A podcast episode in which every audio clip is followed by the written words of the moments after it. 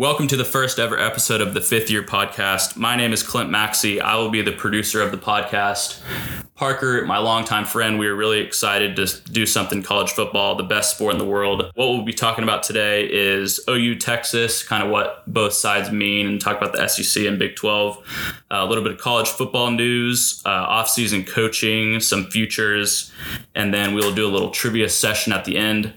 Uh, really excited to get this podcast going with Parker, and let's get this thing rolling.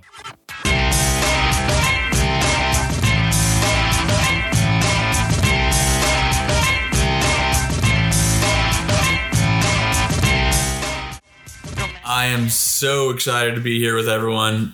My name is Parker Biggs. Clint gave me a little intro there earlier. Like he said, we've been friends for a long time. I'm super excited to be doing this with him. I guess a little, a little background for my uh, reason, reasoning for wanting to do this is really just I've had a passion for college football my whole life. It's the best sport in the world. There's nothing like it it's a crazy evolving time. So I really good time to do it with everything that's going on in the college football world. And specifically OU and Texas to the SEC, which is earth shattering type stuff and has caused the craziest offseason I can remember. And it's only been a couple weeks. I mean, this is huge I mean, Clint, what was your reaction? What was your reaction when you first heard that news? Could you believe that, that this was real? No, I was really excited. That was my first thought. Um, I mean, when you're in the Big Big 12, you argue about the Big 12 is better than SEC, and I think in recent years it's been a lot closer. But I mean, still, when you go to the SEC, it's a pretty cool feeling. Right. So, right. Yeah, I was really excited and surprised. Yeah. Yeah. On the field, it's a huge upgrade. It's just bigger. There's more money. The money is the main driver behind the decision, but it's too much to pass up on for for uh, OU and Texas. I mean, but it kills. It absolutely kills the uh, kills the Big Twelve. It's uh, the biggest move in college football history, in my opinion. There have been big moves and realignment 10 years ago was big. Disbandment of the Southwest Conference was big, which created the Big 12. But this is, there's nothing like it when the best, the best are just getting better and lines are being drawn. It kind of scares football. me though, because I mean, SEC Super Conference. I know there's been a lot of talk recently about SEC Super Conference, and it kind of scares me about the traditional Power Five conferences because I've always liked that. Yeah, no, that's college foot. The college football we grew up on is not well. It's not. We're never going to have that again. Yeah, and that scares me too. But I'm excited too. Like Clint said, we went to OU, so our perspective may be a little different than others because I see like there are this is this is hurting programs. This is I mean some programs might not it's we'll see what happens, but someone's going to get left out of the party. Yeah. So well, why don't you go into a little bit about OU and Texas specifically as schools and kind of get into what the rest of the Big 12 that means for them and SEC and all that. Yeah specifically OU and Texas. I'll go OU first. Clearly, OU is in that top tier behind Alabama and Clemson in college football currently. They're competing. I mean, they're competing for national championships year in and year out. Sure, the last couple years have been ugly, and they have, are still searching for that first college football playoff win. But there's a they're in that group that's competing for national championships. So currently they're great. You have that, but they're also Oklahoma. I mean, they're a top three, top five college football program of all time. So they bring immediate an, another power immediately into SEC to join the likes of Alabama, Georgia, Florida. Um, yeah, I mean, so it OU it doesn't seem an SEC side. I don't think most are upset about the addition of OU. Do you think it helps the recruiting or not? Yeah. Oh, I mean, it might not People have. say they're still going to get the SEC normal SEC recruits are going to go to those schools. Yeah, no, it's no. I, I don't think it might not have the enormous jump or bump that some would expect, but it's it's significant. You're gonna I get just a don't really see it changing, honestly. I think it's you're going to be able to go. There's a lot of guys that that's what A and M's been writing. A, Texas A&M has ridden that. that They're the Texas school in the SEC. You you can stay in Texas, but you can stay in this region, but play play in the best Probably conference, a conference that produces the best NFL talent. and probably takes a lot of the A and M recruits OU might.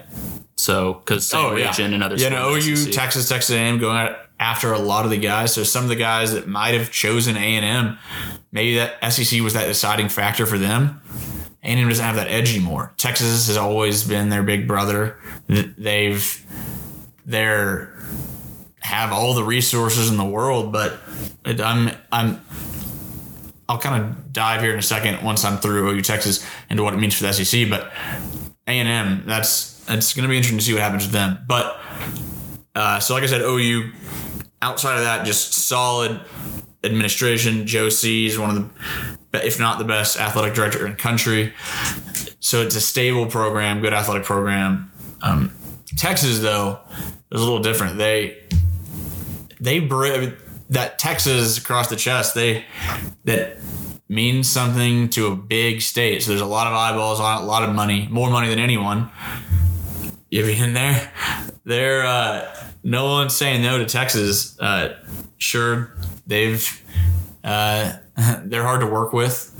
Nebraska, Missouri, Texas A&M would all say that, uh, and there's a lot to, to to stand behind on that one. So that's a uh, Texas is is in a is uh, in an interesting spot because they have all that, but they're just in football, which is this is what this is mainly about. They're not there.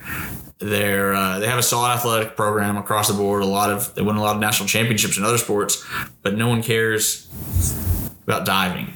I mean, it football is what matters, and uh, they have a solid athletic program, but they've got to turn it around. So uh, there's more questions. OU's going to hop in, and I, I think immediately be competing uh, at the highest level in the SEC.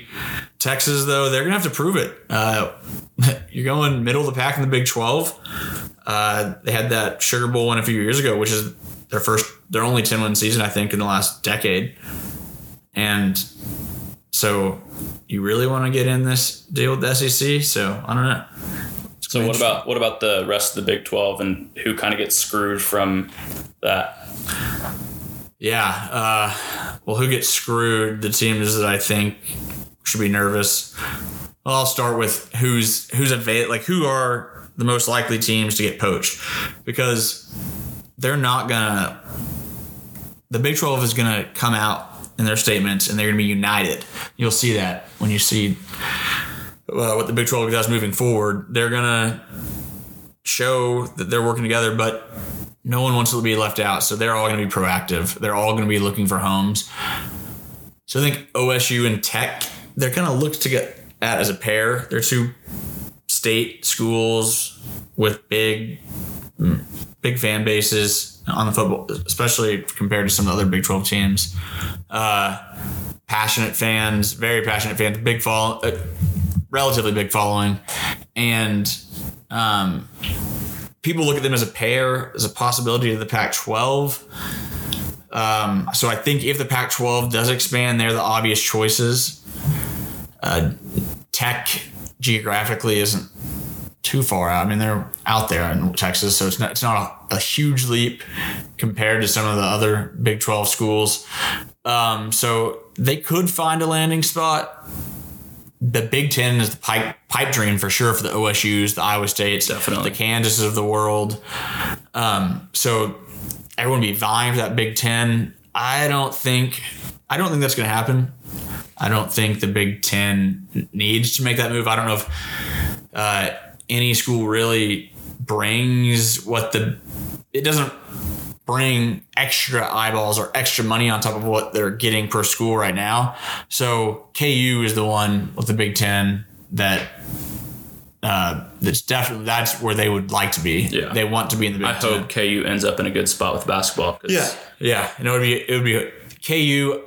I I really think that they have a legitimate shot at getting to the Big Ten. Sure, their football program is horrible, and football really is the money grab, but their basketball program is so good, and they're brand name. They Yeah. there's they're brand name compared to some of the other Big Twelve schools. So I think they that could be a possibility. West Virginia to the ACC is a kind of an odd like what everyone immediately thinks. It makes sense geographically. They'd be, they'd be weird in the ACC. Well, a little bit. They'd be re- reunited with Pitt, who's their their biggest rival. I will mean, well, that's a great miss- rivalry that we've missed in college football. So, if the Big Twelve implodes, I think it'd be that's their best.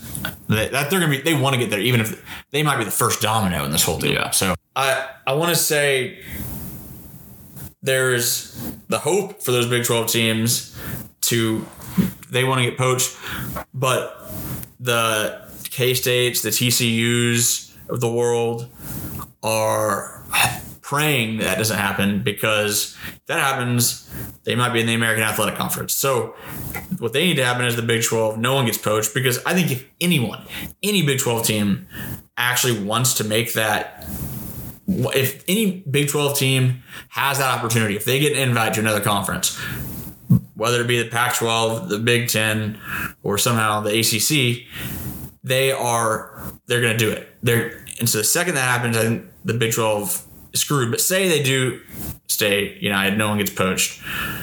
Um, it's going to be they're going to have to add teams. OU and Texas, they're they can't bring anything like that at all.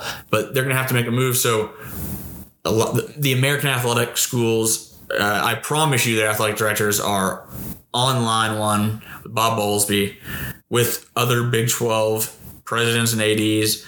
So Cincinnati and Central Florida are the two, I think that Those would be great. they're the two they're the two best football programs I think right now. UCF's been good for a while, and I actually think Gus Malzahn is Would TU ever go to the Big 12? no, no, no. Why? Uh, they're just they're a, Tulsa's a tiny school. Uh, Yeah. a s- ti- they're tiny. It's the smallest Division One call it uh, FBS program or fo- uh, school. So Yeah. not a big following. No, I don't. I don't think they would have. I mean, if they if the conference got maybe into the twenty team range, maybe they could have a shot. But I think. You got Cincinnati, Central Florida would be who you'd first want. Cincinnati would give kind of a partner for West Virginia out there. Um, Central Florida has just been super successful for the last decade. And then I think SMU and Houston are the two you'd probably pair it with. It brings back old Southwest Conference rivalries. Their programs with a lot of money. That'd be good for basketball too. yeah, Houston brings Kelvin Sampson's basketball program. Yeah, no, it brings a lot of money. Not a lot of money. Uh, a lot of I don't know. They, they lose a lot of money. Is not going to be there for the Big Twelve if they stay around. But it brings programs with a lot of money and old rivalries. So that would make sense. And then the other options could be in Memphis, uh, maybe a South Florida, and then the two Western schools, BYU and Boise. BYU has some interesting hurdles you have to jump with them. So um, otherwise, they have a huge following, huge fan base. So they would make sense. But so we'll see. Uh, I think that things are. I don't think OU Texas is the end for conference realignment and specifically conference realignment in, in the Big 12. So I'm interested to see what happens. All right, you ready to get into the uh, other college football news? Get into just everything college football. Yeah, so uh, not a whole lot. That that all the talk has been on OU Texas the SEC, but there has been in the last couple days some some pretty big news. Um, first off, Quinn Ewers, who is the number one quarterback in the class of uh, 2022, is an Ohio State commit.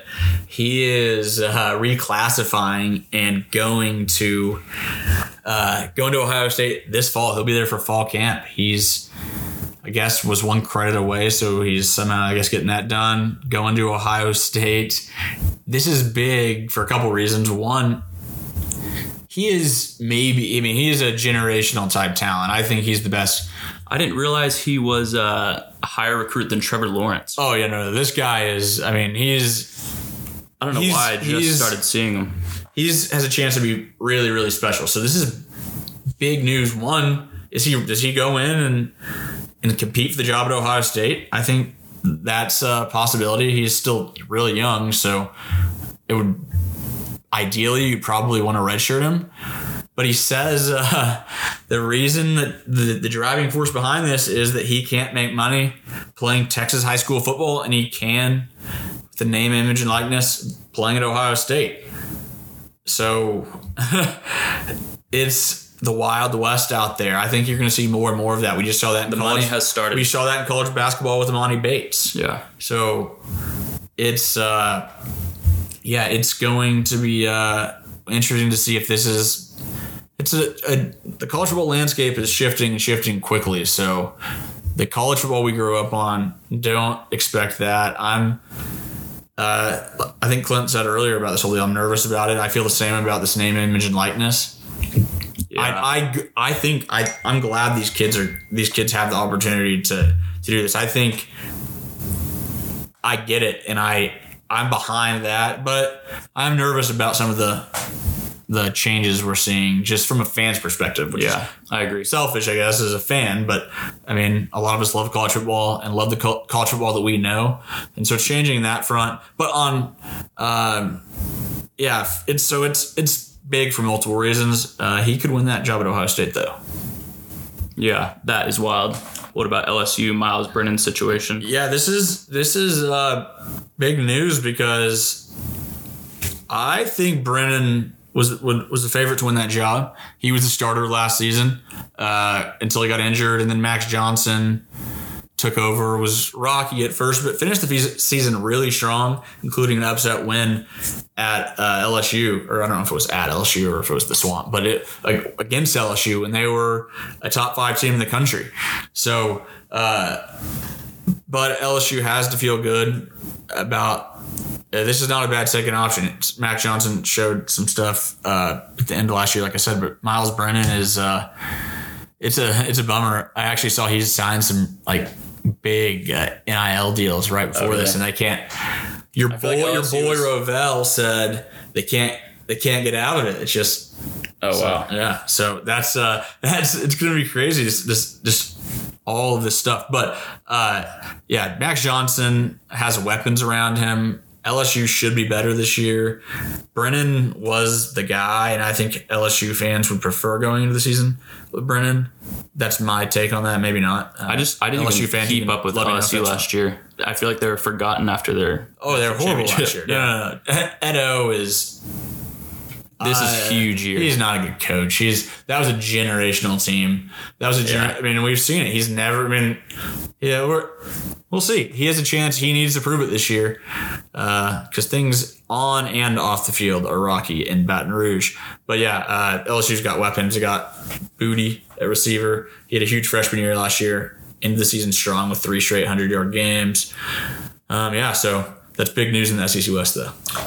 All right. What about uh, offseason coaching changes? There was quite a bit. Uh, Yeah, I'll just go into a couple a couple of them here. Um, Arizona Sumlin out. That was a disastrous run in Tucson for Sumlin. Jedd Fisch, the Patriots quarterbacks coach, in. Don't know anything about him. Uh, so interesting hire.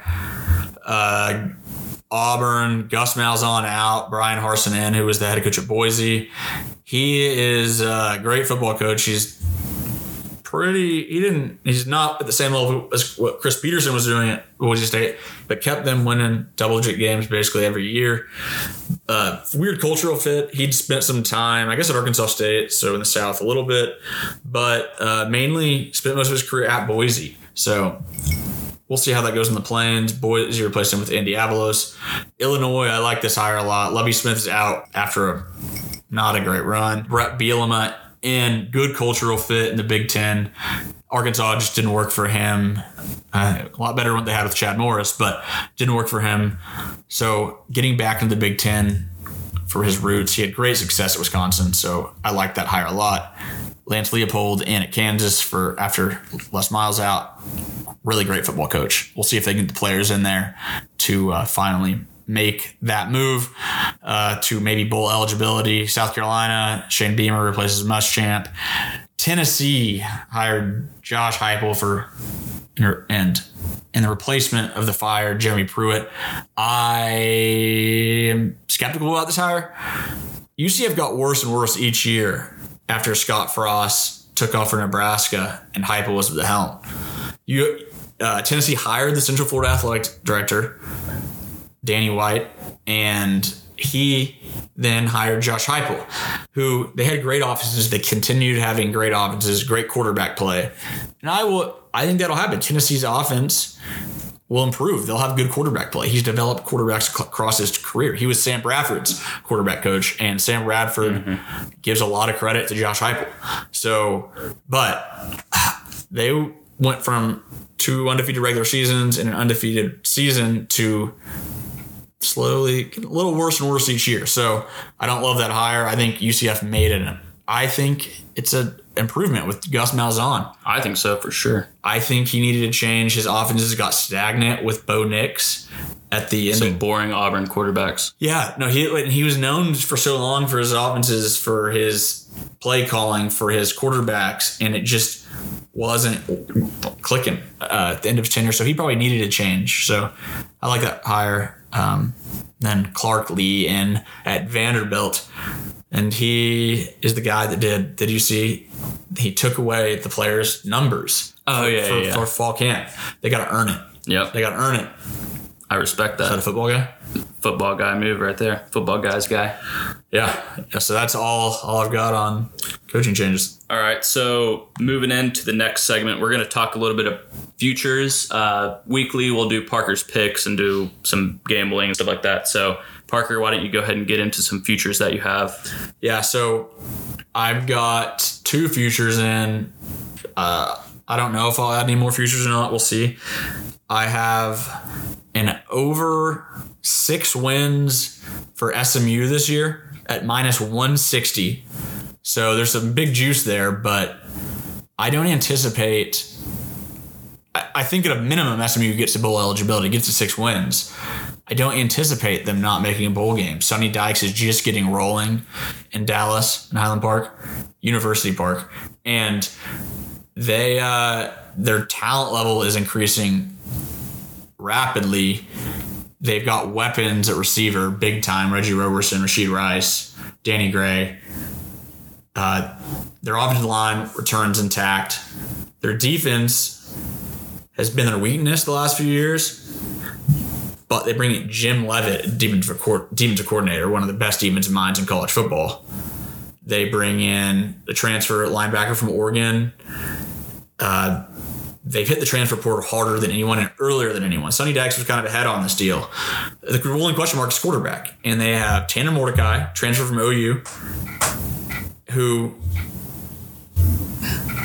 I'm not saying he is. I, I don't think he is necessarily will be anything special, but you don't need someone in that in those spread air raid from yeah. the Texas Tech system offenses. You need guys that can get the ball into the receiver's hands. That was like Buechele. He was perfect. Yeah, and I think Mordecai could do that. Yeah. And then they also have Preston Stone, top 100 recruit, four star quarterback out of Dallas, uh, who's going to be a true freshman.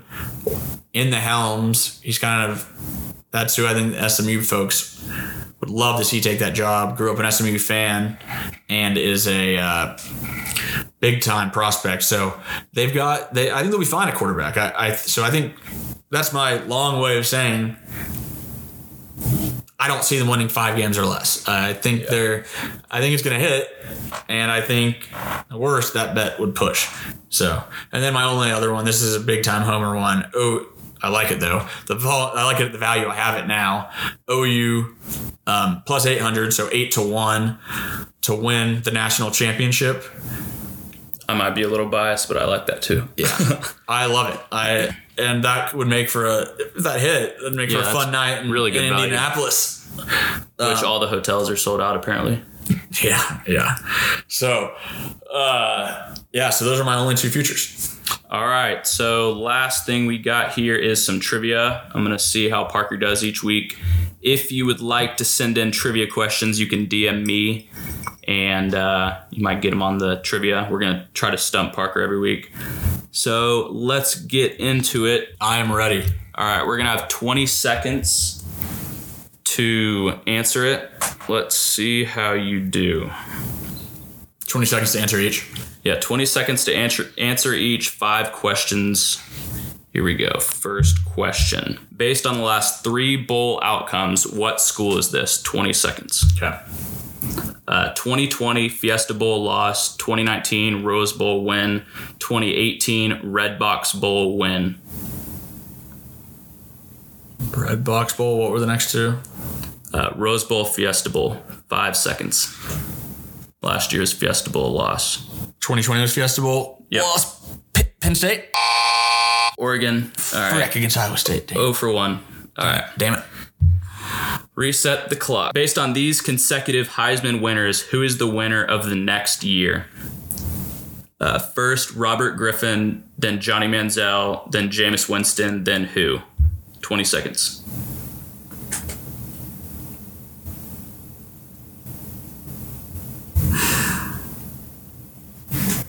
Ten seconds. So RG3, Johnny Manziel, Jameis, who? I don't know. It is Marcus Mariota. What Alabama coach bridged the gap between Dennis Franchione and Nick Saban? 20 Gene. Stallings Wrong. I'll give you two answers on each. How about that? between Dennis Franchione and who? And Nick Saban. Uh, Mike Shula. How about that question, Parker? What do you think? I knew that one. I, I was at the.